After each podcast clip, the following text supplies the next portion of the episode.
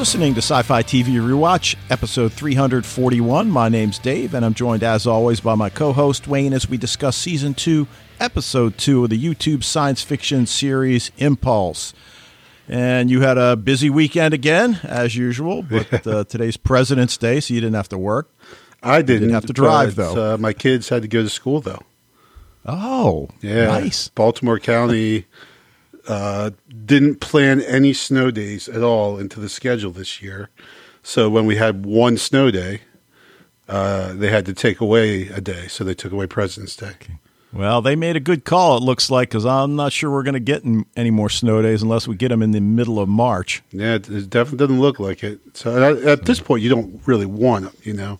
Like at this point, we can you can start to slightly smell the end of the year a little bit, you know. It's just Yeah. like so.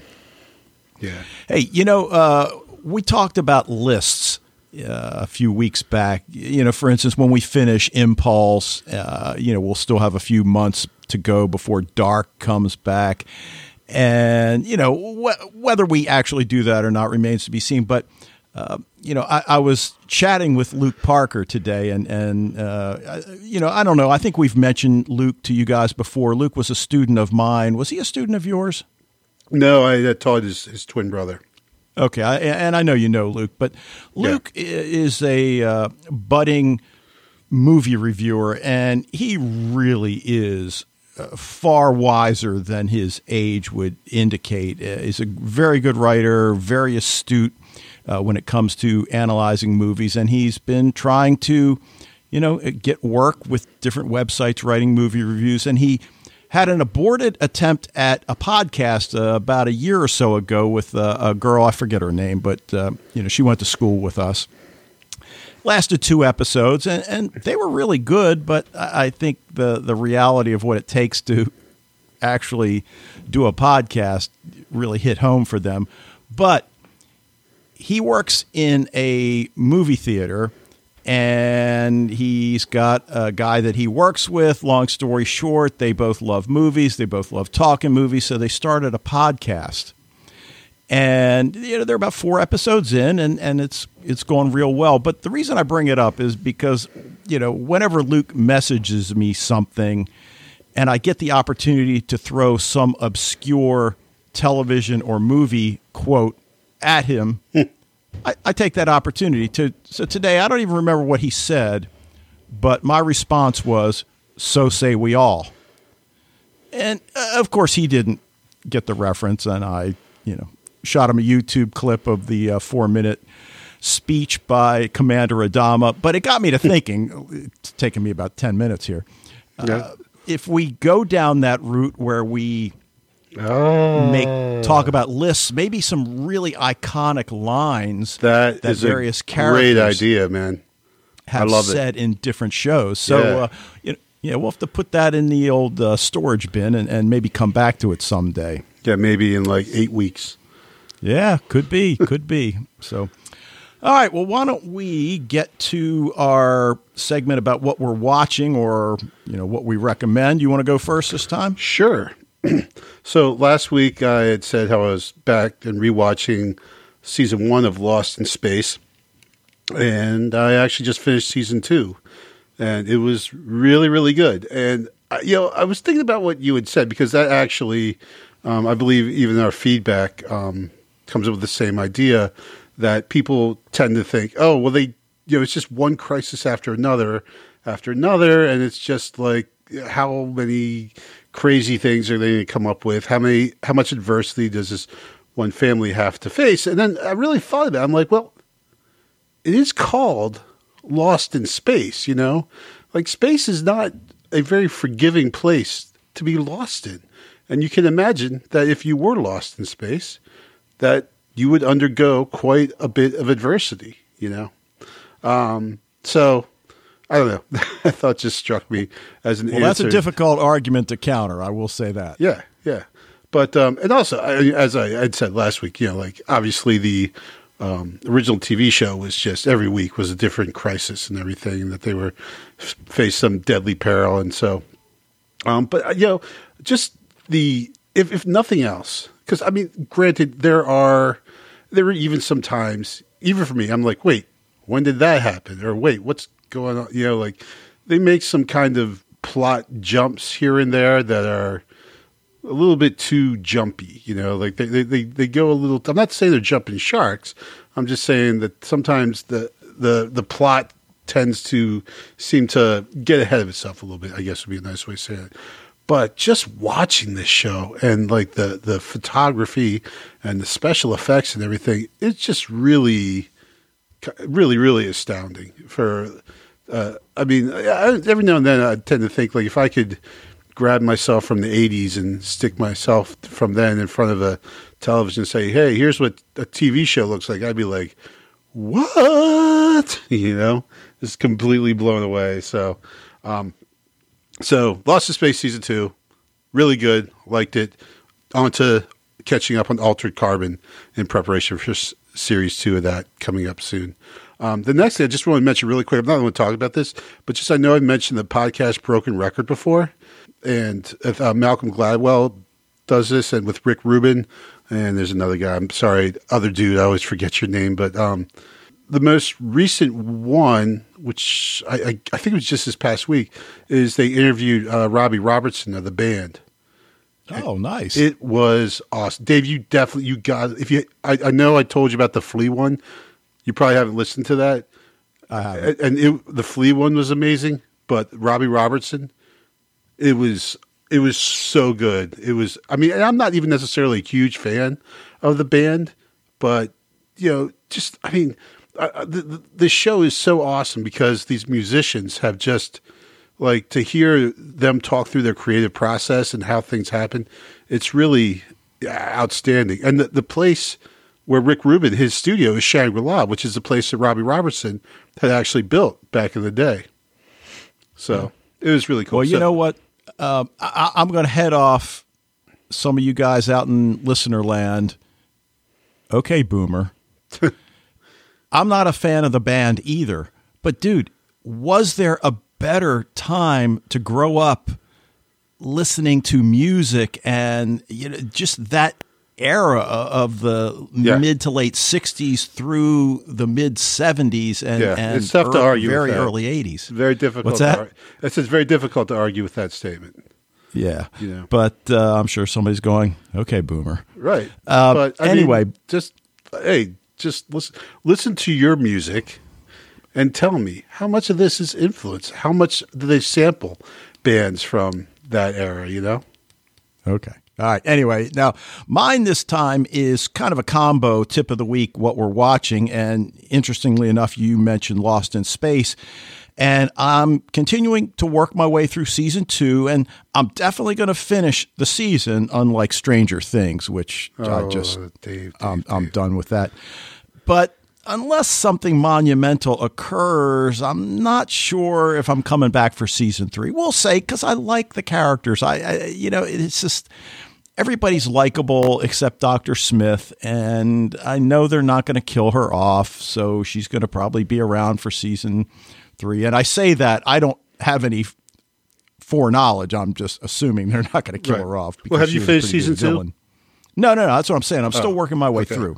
Right. Um, the other thing I wanted to mention is that I'm all caught up on season five of The Magicians, and season five is freaking amazing. Um, you mentioned Altered Carbon, and it returns on Netflix for season two, February 27th. So, guys, if you need to get caught up, I need to, but I probably won't find the time. But, dude, I can't wait. yeah. Out, Outlander returned on Starz February 16th for its fifth season, and the premiere was again freaking amazing. So, uh, anyway, a lot of stuff out there. You guys are going to have to probably come up with like your Google Calendar and Yeah. Well, and then gonna- Hunters is coming out like soon, like in a couple I days. heard about that. I, I yeah, intriguing. It, it looks really, really good. All right. Well, why don't we talk some Impulse? Season two, episode two, Fight or Flight, written by John McCutcheon, who wrote 104 Vita Moore. And I went back and looked. We both really liked that episode, so it's not Okay. one of those cases. I forget the dude's name. Uh, this was directed by Marzi Almus, who directed the season one finale, New Beginnings. So, you know, we're in Eh. pretty good shape. Well, I liked it. No, I I, liked I it know you didn't, and I know. No, I did. Remember, was- you, we, you talked me into it. Yeah, yeah. But, uh, you know, there's a lot of little mini threads going on in this episode. And I, I want to go ahead and start with Hulche, who continues to try to put the pieces together. And there's some great scenes with Hulche, not the least of which is when she confronts the former sheriff's wife. Dude, how cool was Yeah. that scene? Yeah, I love it. Well, because you know, like, you know, Fisher is kind of always counseling her to like, don't make waves, just go along with the flow, don't try to upset things, and uh, and she's like, you know, you, you could tell she she did listen to his advice, but then uh, rejected it. Yeah. I, I mean, how much nerve does it take to expect them to hang this plaque, knowing full well what your husband was into? right? And then she threatens Anna. You know, federal agents would probably be interested in how it is you have such a nice house on a sheriff's Yeah. salary. Just saying. Have a nice day. Right. I mean, well, I mean, just the, the brass on this lady, you know, to be like, well, you know, to threaten Anna, and she's like, uh, you know, your your husband was dealing drugs. He, uh, he was, you know, like, like no, just no, you know, and like so, yeah, good for her because we've been back and forth on her.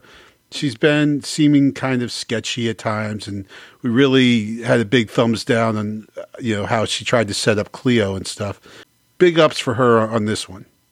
Yeah, and, and you know, we also see her go to interview Clay at his mom's house, and we've talked a number of times about how people are going to react when Clay tells them what he thinks happened, which we know, of course, is actually what happened. I mean, he doesn't know totally.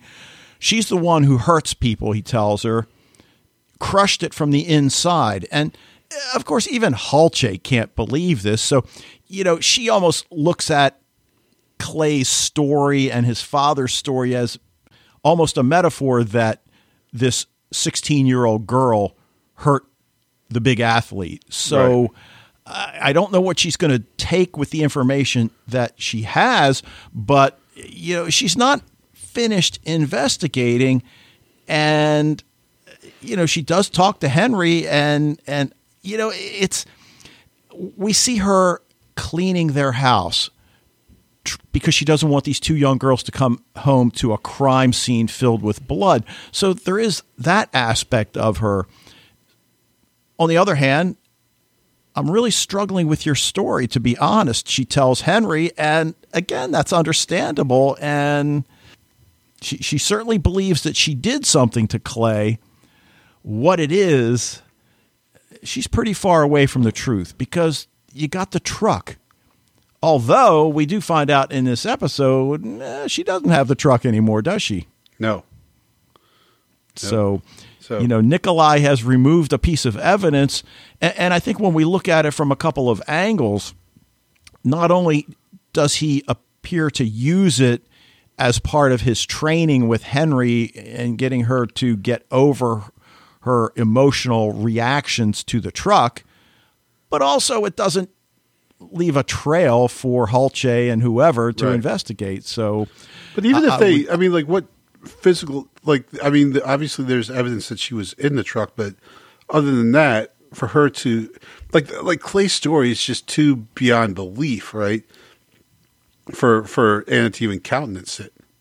Right. I mean, it's not like this sheriff's department is going to have the finances to call in the physics department at the university of whatever to come and examine the vehicle and determine what exactly happened. Well, we can tell by the, you know, the expansion of the metal that no, none of that's going to happen. So this has got to die down. I mean, it's just too too unbelievable. But speaking of unbelievable, what an awesome opening scene. I mean, did anybody expect Lucas to survive that scene? I mean, I sure didn't. Obviously, you go one of two ways: either he he they kill him or they don't, right? Um, and it seems like a big setup to just have him get shot, right? well, that's true. like it's almost too obvious to go that way, you know. And this show kind of tends to zig when you expect them to zag. Um, but you know, I, one big thing is just like, okay, this is Canada in the winter. There's Oh, not I know where you're going with this. Effing chance in hell he's going to be able to dig a hole. They can't. They, they can't even dig holes with machinery at that time of year. You know, so there's absolutely no way that that's going to happen. I'll let it go though. It's just a slight nitpick, but let's move on. Um, but you get what what's happening here is Esther is making him go through a uh, a trial of penance, you know, and that is probably a more gangster move than shooting him. Well, that's true, and it does have though this biblical connotation to it. Maybe because of who she is, the fact that she's still holding her son's Bible that Lucas returned to her. But yeah, eh, very gangster, having him dig his own grave. And as it turns out, the the act of doing that seems to be part of the punishment. Although, as she says later, uh, you know, you living with yourself is going to be the punishment, Right. and you know, seeing what we know of Lucas, that's going to be difficult because he does seem to be the sensitive Boone family member. The other three, no, not at all. Uh, the other two, maybe. Inclu- well, including the mom. Oh, right, right. The mom. Yeah, yeah, yeah. Either. Right. I forgot about her. Yeah. Um, and we we've seen Lucas, you know, reaching out to a number of people, to his mom, to Cleo, and finally he's kind of found that mother figure who can, who knows what he's done, so won't give him the pass like Cleo would do, right? Like, oh, Right. it's okay, no matter what you did, it's fine, right? That's Cleo, or his mom, who's completely unforgiving and would wouldn't have him. Uh, now he's found that almost ideal middle ground of someone who knows what he's done is not going to give him a pass for it, but also is going to guide him on to redemption, and and not doing it as like as a drug lord, right? Because Yeah. Amos is it Amos? No, Jeremiah. Sorry, Amos was the kid. Uh, you know, Jeremiah. When she she basically says to Jeremiah, "You're done. I'm leading the people now," because she is like has genuine, you know, religious conviction here, and is not looking to to make money. She's looking to save souls, and she started with Lucas. Well, it is. And let's, again, be totally accurate here that she knew full well what was going on within the church and the drug dealing. That said, she's not wrong when she tells her husband that he was responsible for their son's death. And, you know, you mentioned about the balls on, on Anna Halche. Esther Miller is so understated in how she goes about exerting this newfound power, I guess, Right. because as, she, as you said, she's now the leader of the church. Sure. And you're going to stay in jail. No, I'm not going to let you out, and we'll use the money for the good of the people. And, uh, you know, e- even getting back to that, uh, you know, the scene with Lucas at the grave, she gives him the gun and at first, we think, you know, when one of the guys hands her the gun, that, that she's going to put a bullet in his head. Right. But as you said, it, it's, I think in the back of our mind, we know that's not going to be the end result here. And he, she hands the, him the gun because she finally put everything together that he came here because he wanted her to kill him. Nope, not going to do it. Here, you want to do it? There's the gun. Otherwise, we got a lot of work to do. And she she says to him, you know, like I will welcome the relief, but I will not grant you that mercy. It's like if you you kill yourself, I will probably feel better because the person who killed my son will have you know been punished or whatever. But you know, on the other hand, you know, she she recognizes that that's he doesn't that Lucas doesn't really want the easy way out. That he is looking for redemption. He's is trying to find a way to pay for what he's done, and that he does genuinely regret what he's done and, and wants to amend for it. Yeah. So it'll be interesting, and Fred brings this up in his feedback. It'll be interesting to see how his role within Esther's community plays out because he certainly doesn't want anything from her other than forgiveness. So, how she's going to let that transpire is, is certainly something to look forward to. Now, you can see Jenna that not necessarily working out great for the Mennonite community. You know, that, okay. I, I, was thinking about because I, I, did see. I don't know if it's the next episode or the one after that. Um, the the picture on YouTube is of Lucas in like kind of Mennonite clothing, so it looks like he is kind of becoming part of the community. But I could also see how that, in some point, can turn out kind of bad, and and that his you know old ways and his old family connections maybe not dying away as quickly as people would think. We shall see. Now, Jen and Towns spend a fair amount of time together, and you know we, we learn that Cleo has woken and is apparently going to be fine. But they go to the house first because she needs to get some clothes for Cleo. You know, somebody gets shot, they probably cut her bloody clothes off her, so uh, she's going to need something to go home from the hospital in. But we talked last time about when Towns finds the package with the VHS tape. Again, how cool is it when he says, "Well, where's the screen?" Where's the screen? well, I think it plugs into the TV, dude okay, uh, I'll figure it out. He's, he's holding all the wires and oh well, he he gets it to work. So we we will say that, and and we'll talk about the contents of the tape, uh, you know, in a, in a little bit. But a great reunion with Henry and her mom at the hospital, and, yeah. and you know we see her. I'm not sure if we see it twice, certainly at least once, where she climbs in bed with her mom, and I'm not sure it's fair to say either needs that more than the other. I think they both needed it equally. Sure. But but just what a great scene. And it's a nice counterpoint to the introduction of Nikolai. And, and certainly that's, you know, one of the big aspects of this episode because whether or not he is truly here to mentor her or set her up to take back to evil corp. Well, but you know, again, yeah, evil cord. Nice. I like that. Um, he, he could have done that at any time, though. That's the thing. Exactly. Right. You know, um, and, and Henry has to realize that. That I mean, this guy might be bad news, but like literally, what is he setting her up for? You know, if, if he wanted to take her to wherever the people he works for, he could have definitely already done that with very little effort involved. Though jumping does obviously have a pretty horrible toll on Nikolai, but he doesn't. He's he's taking the time to talk to her and guide her and teach her. So you know, it's I, he's got to be on the level with that.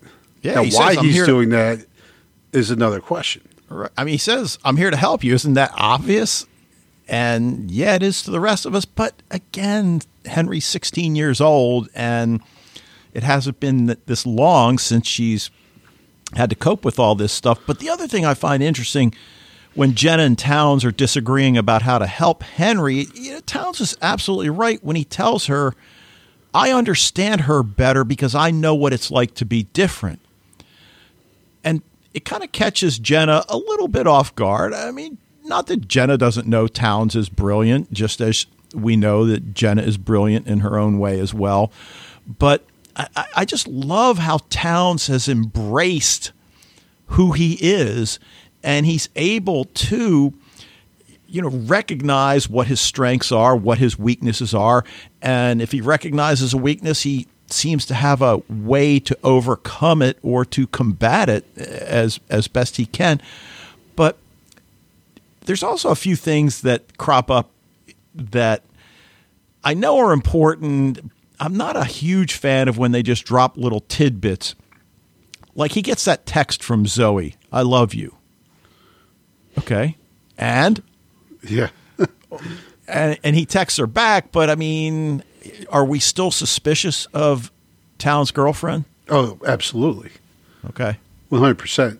But, which then, you know, again, as I said last time, leads me to think, well, she's probably fine just because they're so clearly trying to make her out to be fake and and, and working for someone. Um, especially with how, as we mentioned last week, everything lines up. Like, you know, he, he was talking to her right, and then the the package arrived.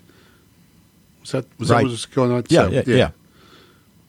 So now the other thing, when Jenna's watching the tape of her mom on her wedding day, I mean, I mean, I guess it's the fact that they've got the VCR out, the tapes are there. You know, Henry's got this reunion with her mom. It seemed touch and go with Cleo for a while. So maybe it's just that. There's no deeper meaning to be gleaned from that scene. But I, I think it just gave her a little bit of a respite from all the turmoil that surrounds Henry and everything that's going on with them because I, I think sometimes it's easy to lose sight of just how much danger these kids are in. All right, well, why don't we talk about Henry's budding relationship with Nikolai because he's got her in this abandoned, dilapidated church. And, you know, the whole idea of whatever this medicine is that he injects himself with, whether it's necessary as a byproduct of all the teleporting he does, we assume that, but we don't know it for sure. But he's there to help her control her power. Tells her, you know, you're learning and he does recognize that she's getting better. I mean, when we first were introduced to her, it was simply the seizures. Right. And we know that that's always the first stage. She could teleport away, but goes with him anyway. So I, I think it's that that feeling that she knows she needs somebody beyond Towns and Jenna, and despite the fact that she doesn't trust him, he's all she's got. I mean, that's yeah, and, uh, and she probably, as I said before, recognizes well if this guy really meant to do me harm. He's had more than ample opportunity to do me harm. And in fact, he's just helped me. He's took care of Bill's body. He he uh, helped me get my mom to a hospital. Um, he's diverted suspicion from what actually has occurred. So you know, like maybe she doesn't trust him per se, but she certainly realizes that, you know, well, you know, this guy, if he, yeah, like you said, if he wanted to turn me in, he could have done it. If he wanted to do me harm, he could have done it. Right. Instead, he takes her to an outdoor cafe. I assume it's Romania because, as I've said many times, I watch all these shows with closed captioning on, but they were speaking in a foreign language, and I think it may have said Romanian there. Okay. So wherever they are, I, I, it's it's somewhere far away, and I love her attitude because I think we've all been there. Fine, no, I don't want anything to eat. Mm-hmm. Get whatever you want. I'm not eating, and it's like, um, I want to go home. And then she grabs the fork, and I'm thinking, like, what do you think you're going to do with the fork? Yeah. Stab him, I guess, but yeah, already you already did that. You Jenna got him with a knife, and it uh, was not effective. So, uh, what do you think a Force going to do? Right, but at least now she knows his name because she heard the uh, the waitress call him Nikolai, and that's when the floodgates kind of open, and she tells him, "I remember you taking my dad. I take a lot of people. Yeah. What are you looking for? An apology?" So again, this whole you know attitude fight that's going on between the two. You know, he's the adult. Let's keep that in mind. But I think he also has a sense that I don't have unlimited time with this girl. If right. I'm going to help her and save her, she needs to get on board pronto. And whether she hasn't grasped the gravity of the situation yet, I mean, we know she has, but maybe she thinks she has more time than she actually does. Well, yeah, f- from her point of view, she certainly um she does right. Like this is all new. She has no. She has, has really doesn't have a concept of like we said the danger that is out there for her. Um, Nikolai does tell her right. He's listen. The people I work for want what you have and they're coming. To, they're going to eventually. They're going to come to get it. Yeah, everything you do matters. Don't you get that? He tells her, and, and I think he tells her that before telling her what you just said, and it's almost like she needs this wake up call that only he can give her. Right. Like you got to grow up and grow up soon, like that. And like you said, like in season one, we knew that there was this larger world out there, and that there, you know, that there was, you know, this organ, organization, or there were people or whatever that that were hunting down people like her, and she was blissfully unaware of that, and she still was up until now when Nikolai tells her, "Listen, listen, kid, you know, here's here's the story. You know, like there's some really bad people. They want what you have, and you have got to, you know, learn how to use it and, yeah. and get good quick. Yeah, and we'll talk about these people and what we learn about them again in a few minutes. But I think he senses the fact that she's just determined to be uncooperative, and the next thing you know they teleport to the trailer park. And my first assumption is that he teleported them there. He says, You brought us yeah, here. she brought, right. And then the question who else knows what you can do? No one. Well, this is not his first rodeo, so he knows she's yeah. lying. And then he tells her he'll he'll be back tonight and and and just leaves her. And then that's when we get that later meeting at some kind of an abandoned warehouse, and, and she finds him sitting in Clay's crushed truck. Until you conquer your fears, I don't think he says conquer your fears, but he, that's what he means. Until you do, you'll keep hurting people, hurting yourself. And I think that's the key there hurting herself. I mean, you hate to say that collateral damage is acceptable because at this point that means Jenna and Townsend. And of course, None of us, including Henry, would find that acceptable. But again, I think he's looking at it, you know, with the, with the benefit of a lot of wisdom and sure. a lot a lot of people that he's taken and. Well, yeah, I think you know he says you want a life here, you want to survive this. You listen to me. Like he's if he, he suggested that she doesn't have to spend her life running, that she could stay and rest in Reston, that she could build a life for herself there. Yeah right? So, so that I found that very interesting because I just assumed that he's training her up so that she'll learn to live constantly on the run like Dominic. Right. And you wonder, though, what has changed his perspective because we kind of get the idea that Henry is the first teleporter that he's tried to mentor in this way. Because, as you said a few minutes ago, he could have taken her at any point but he doesn't. Right. So uh, what has changed well, for him? You know, I mean, maybe seeing a guy kill his own son right in front of you rather than let him be taken by the people you work for. That maybe that's had an effect on him, you know. Okay, okay. And and I think also and absolutely, I think that might even be the foremost game changer for him. But also we see how much he needs these injections and I'm so glad that she didn't crush the syringe. I I fully expected her to do it. E- even when I'd seen the episode twice before, I still was waiting for her to do it. I'm like, oh, good, you didn't do it. Right. And and she gives it to him and asks him about it, and he says, hopefully you'll never have to find out. So you wonder if this is also combined with what he saw with Dominic and his son, the fact that I'm possibly at the end of my life, I'm dependent on whatever this stuff is I'm injecting. Clearly, he doesn't have free access to it.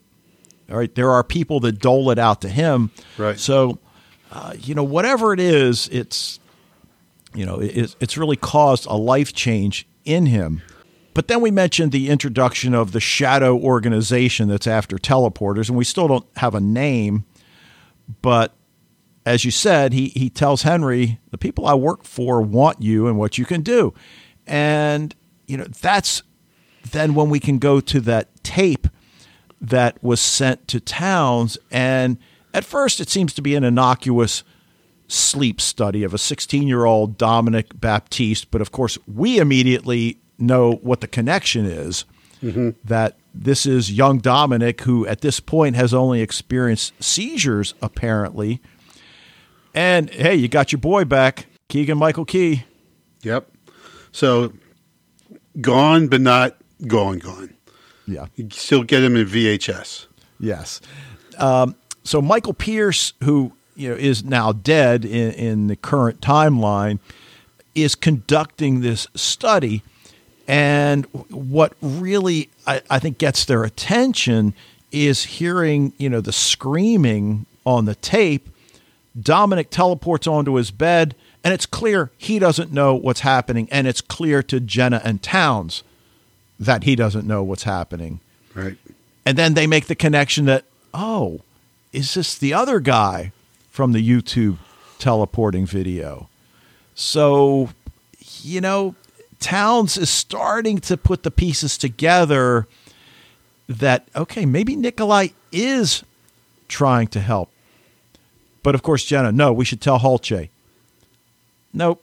Nikolai's the right call, Towns thinks. And and and and again, as I said before, when when Towns knows he's right, he knows he's right. And he's just single mindedly going to go in that direction.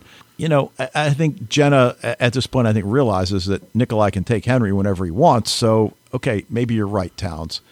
We then get to the final scene, and and this is I mean, I think I know, again, as many times as I've seen it, and even having seen the rest of season two, I mean, we do get more clarity, but uh, Nikolai gets a call from the woman who wants to know about the girl, uh, obviously, Henry.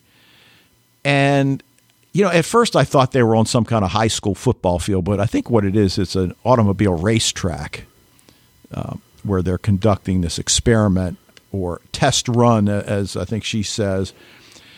Uh, it looks to me like it's an experiment to see whether a teleporter can teleport not only himself, but the structure in what in which he finds himself.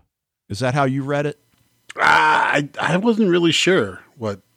I was just completely like I, I'm not really sure what they're they're doing. It, it's something very sketchy though, and obviously the teleporter ends up as part of the house. So maybe yeah, that's what he was trying to do. And you certainly will get an idea of the scope of this operation because there are dozens of technicians out there. There is Mm-hmm. a boatload of high end scientific equipment. I have no clue what any of it does, but but this is a well found, uh, well funded organization for sure. Right. Well, we said before, you know, they have cubicles and offices and stuff. So this obviously, if you if you get the level where you have cubicles, you've got a lot of people in your organization. Yep.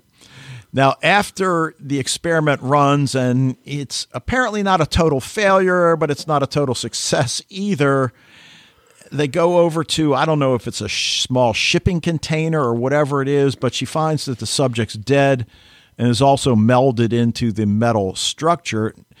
And while we feel for the guy, I think we're more interested in knowing who she is. Sure. Clearly, she's above Nikolai. So whether there's somebody above her, that would seem likely, but uh, I mean, I guess you never know. Well, I mean, they talk about her father. So right, right. But we also learned that this guy was the best teleporter we had. So again, put two and two together. Is Henry next in line for Yeah, the seem like it, experiments? right? Yeah, it would certainly certainly seem that way. So um, might make Nikolai feel kind of bad about himself, though. You know, like he's like, well, "What about me? well, I'm I a pretty good teleporter." Well, you know, we also get the sense that he knows this woman on the other end of the phone and Oh, yeah. probably doesn't want to be anywhere near her. Now, whether she has teleporting ability or not, we don't know. A- At this point, she's running the experiments and is short one teleporter, it would seem. So. Yeah. So we will see. All right. Anything else you want to mention before we get to the feedback? A couple things. Uh, first of all, Cleo doesn't have health insurance. And I thought that wasn't a thing uh, after the Obamacare. Oh, you can pay the ninety dollar fine, right? Uh, I, I guess I, don't know. I think that's what it was, like a ninety dollar nick on your taxes or something. Okay. All right. Well, there goes that one. Yeah. Okay. Uh, uh, number two, the the the scene where um, Henry tases Nikolai and they jump like all over the place. Yeah. Like that was super cool. That was, and and I was trying to figure out is there any meaning to where they're going and where they end up, and you know maybe. I'm I'm sure there is. If I you know had gone back and watched it again, but I didn't, so I don't know. Well, the hunting store is, is something we didn't mention, which is uh, Oh, again Fred yeah. brings it up in his feedback, but that was an awesome scene. Yeah. Maybe maybe we'll leave that for Fred's feedback. Right. Yeah. Well, that was only in America. Yeah. right? Could, Yeah. could you have a scene? Could you have a scene like that? Yeah. So, um, yeah, I think that might be it. Okay. All right. Well, we got some feedback from Richard in Lexington this week. So uh, before we listen to Fred, let's listen to Richard's email. And he says, Several weeks ago, I noticed you guys were reviewing the show Impulse, so decided to give it a try. I was excited about the idea. I mean, who needs another teenage female angsty anti hero? Move over Buffy, Supergirl, Kenzie.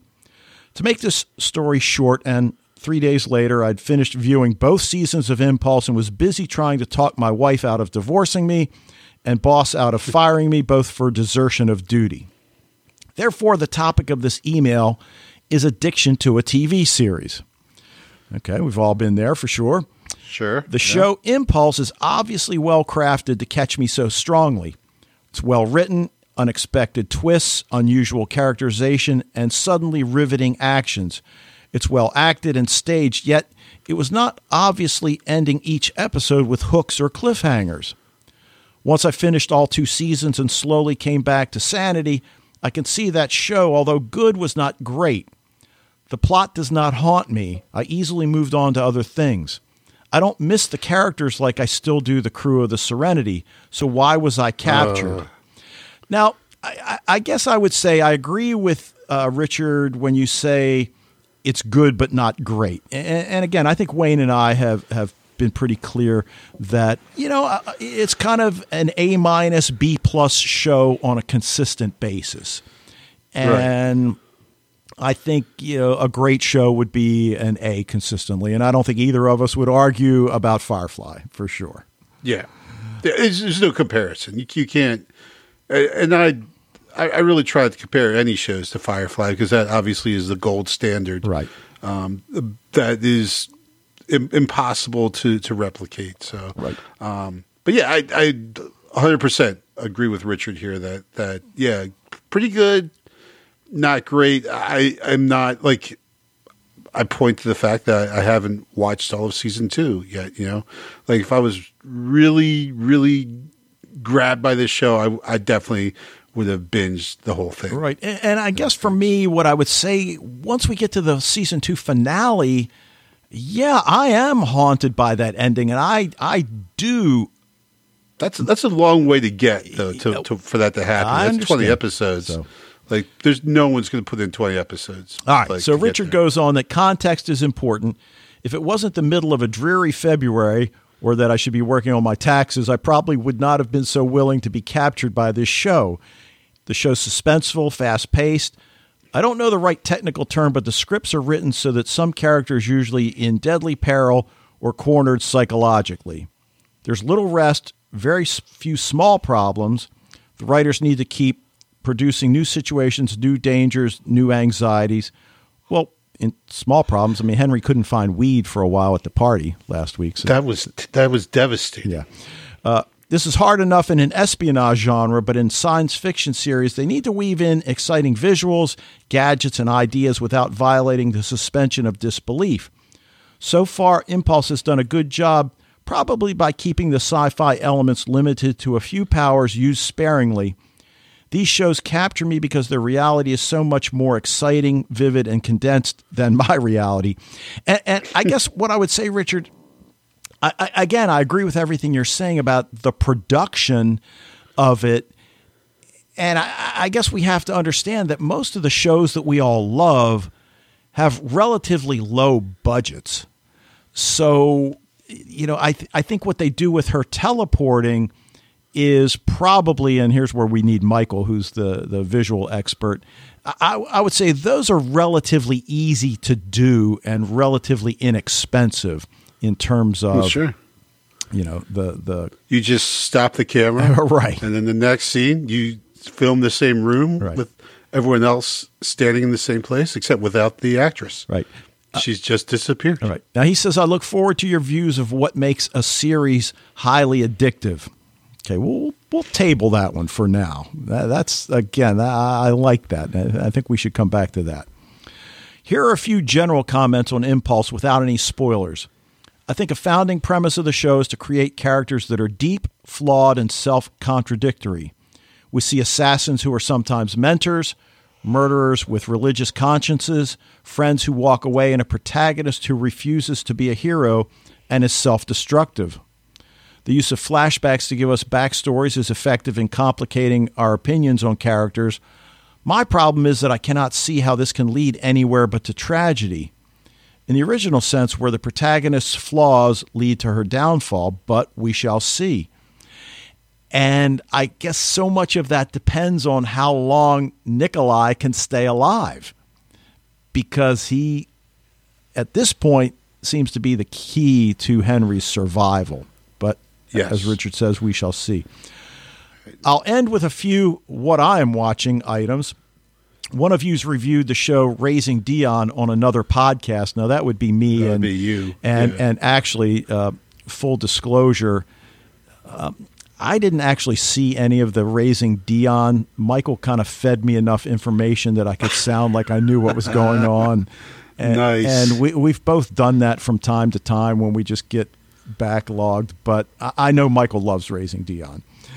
Uh, Richard says, I was drawn to the show with its unusual premise. What would raising a six year old child with superpowers actually be like?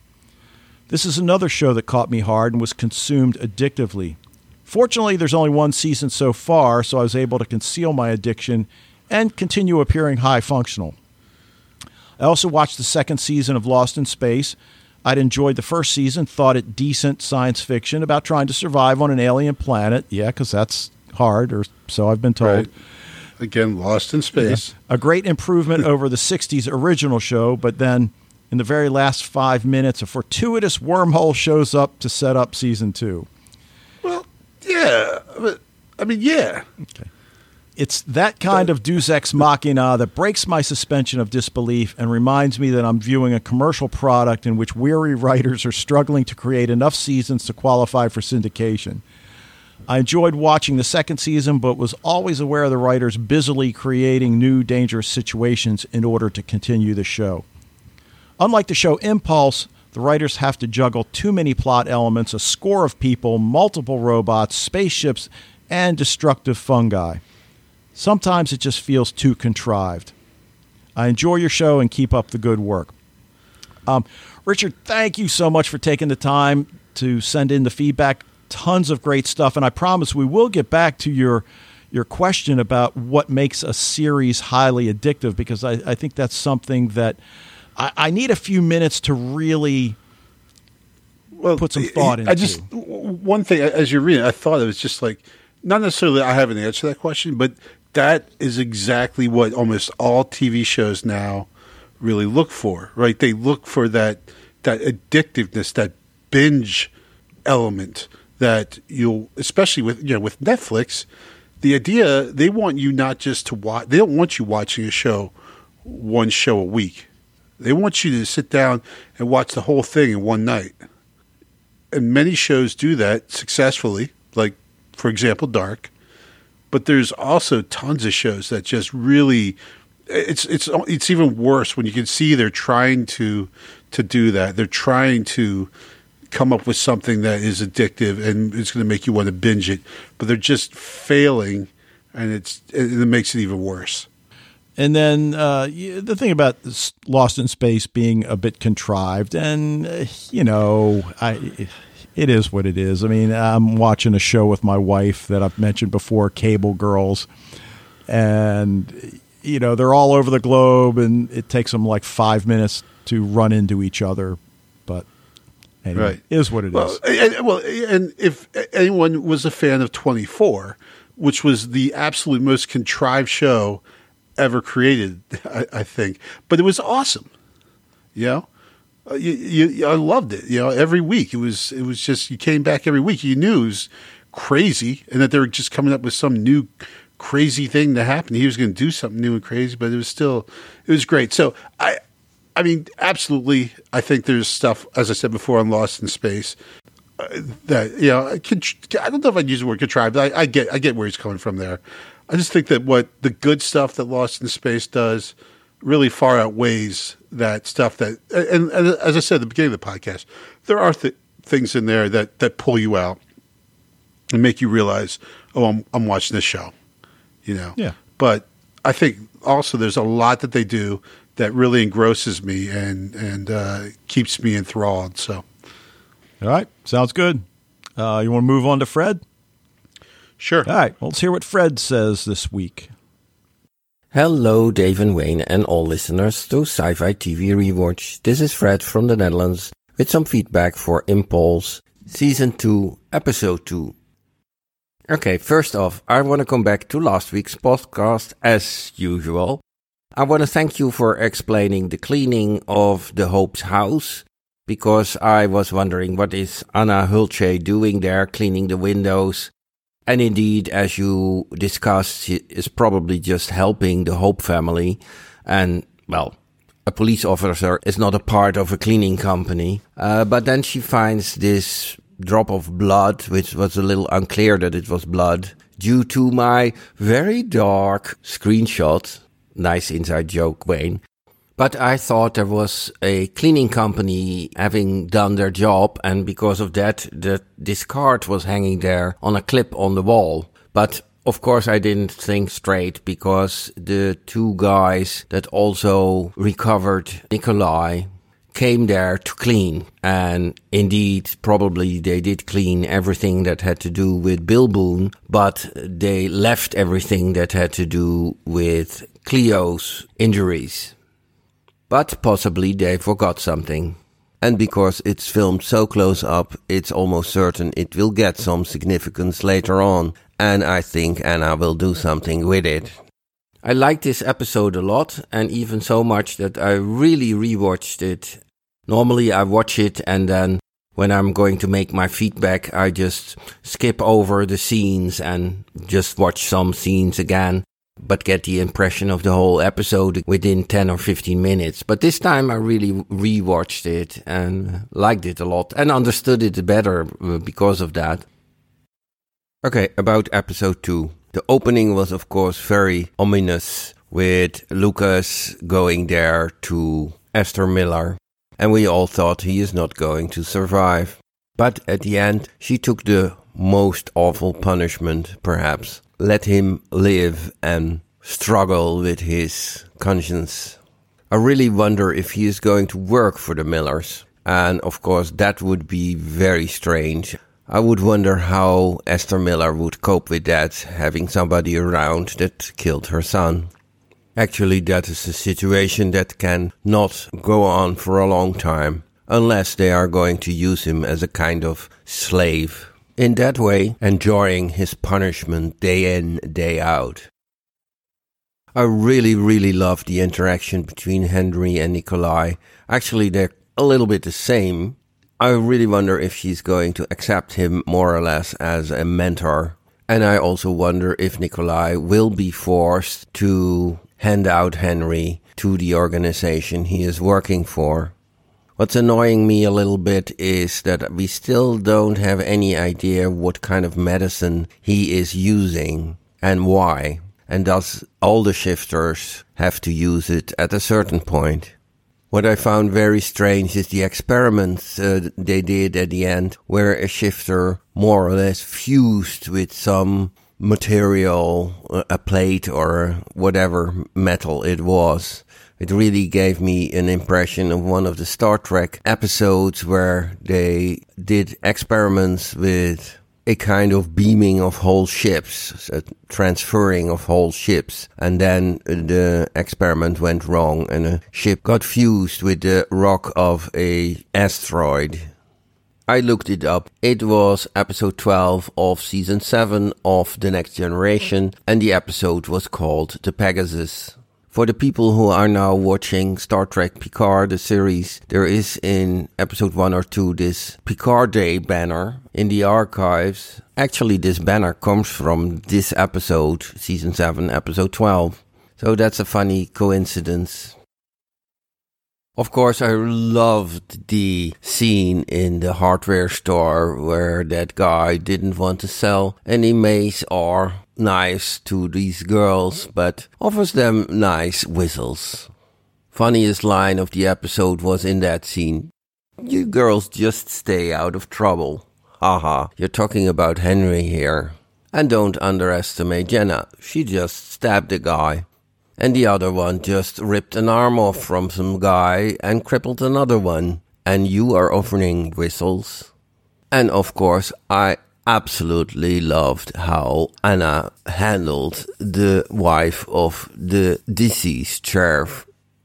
Strange is, of course, in this experiment they used here his, their so-called best teleporter, whereas it's clear that Dominique, Nikolai, and now Henry are much better ones. And this woman, I don't think her name is mentioned here, but on IMDb she's called Elaine Kido. She is somehow protecting Nikolai. And of course, we saw that in a previous episode that he had his last assignment here and then she would set him free or something like that. So there is some ambivalence there. I really wonder how this works out and how this organization, she and Nikolai, are in that organization and whether there is a bigger boss there. Probably yes. Okay, that was all for now. Otherwise, we get the length of dark feedbacks. Greets, all the best, Fred from the Netherlands. We talked about the cleaning scene at Thomas's house, and you know, I think we've all got some better clarity on exactly what happened. And the uh, the business card was not the two guys that are associated with Nikolai. That was somebody that the police recommend. Uh, but you know, the other thing Fred brings up is the interaction between Henry and Nikolai, and it really is compelling because uh, their relationship. You know, we know it has to go somewhere or she's not going to survive. But you wonder if it's going to evolve into something where they help each other survive. I mean, he, he right. does seem to be physically on a downward spiral. Yeah, he looks like he's in pretty rough shape. So, you know, maybe his association with Henry and his willingness to help her avoid whoever this woman is and her experiments that maybe they can end up helping each other somehow. And and again, I don't know how far they can carry out this series. I mean, when you get to the finale of season two, I suppose it could function as a series finale, and you know, I've seen worse, but right. but it also you know sets up a, a fascinating dynamic that I I can't wait to see how they handle it.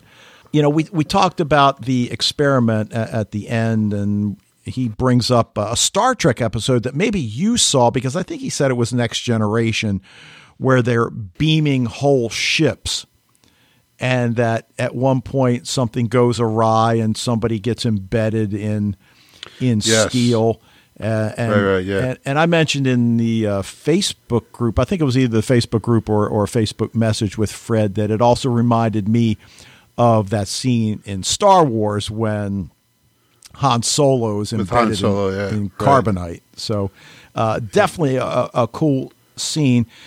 The hardware store, dude. you girls yeah, stay out of trouble. yeah, the whistles will help. Thanks, dude. But Towns has got his magic credit card, and I don't know what. I didn't listen to see if the guy said how much the GPS device cost, but it probably was. I think not, it's like fifty bucks. oh, that's not too bad then. It's not too bad. Yeah. yeah. But Yeah, your uh, mom's going to notice that charge on, on the on the card though. Right. But, you know, the whole idea of, I think it was Jenna, although it could have been Henry, that, that points and says, I'll take that one.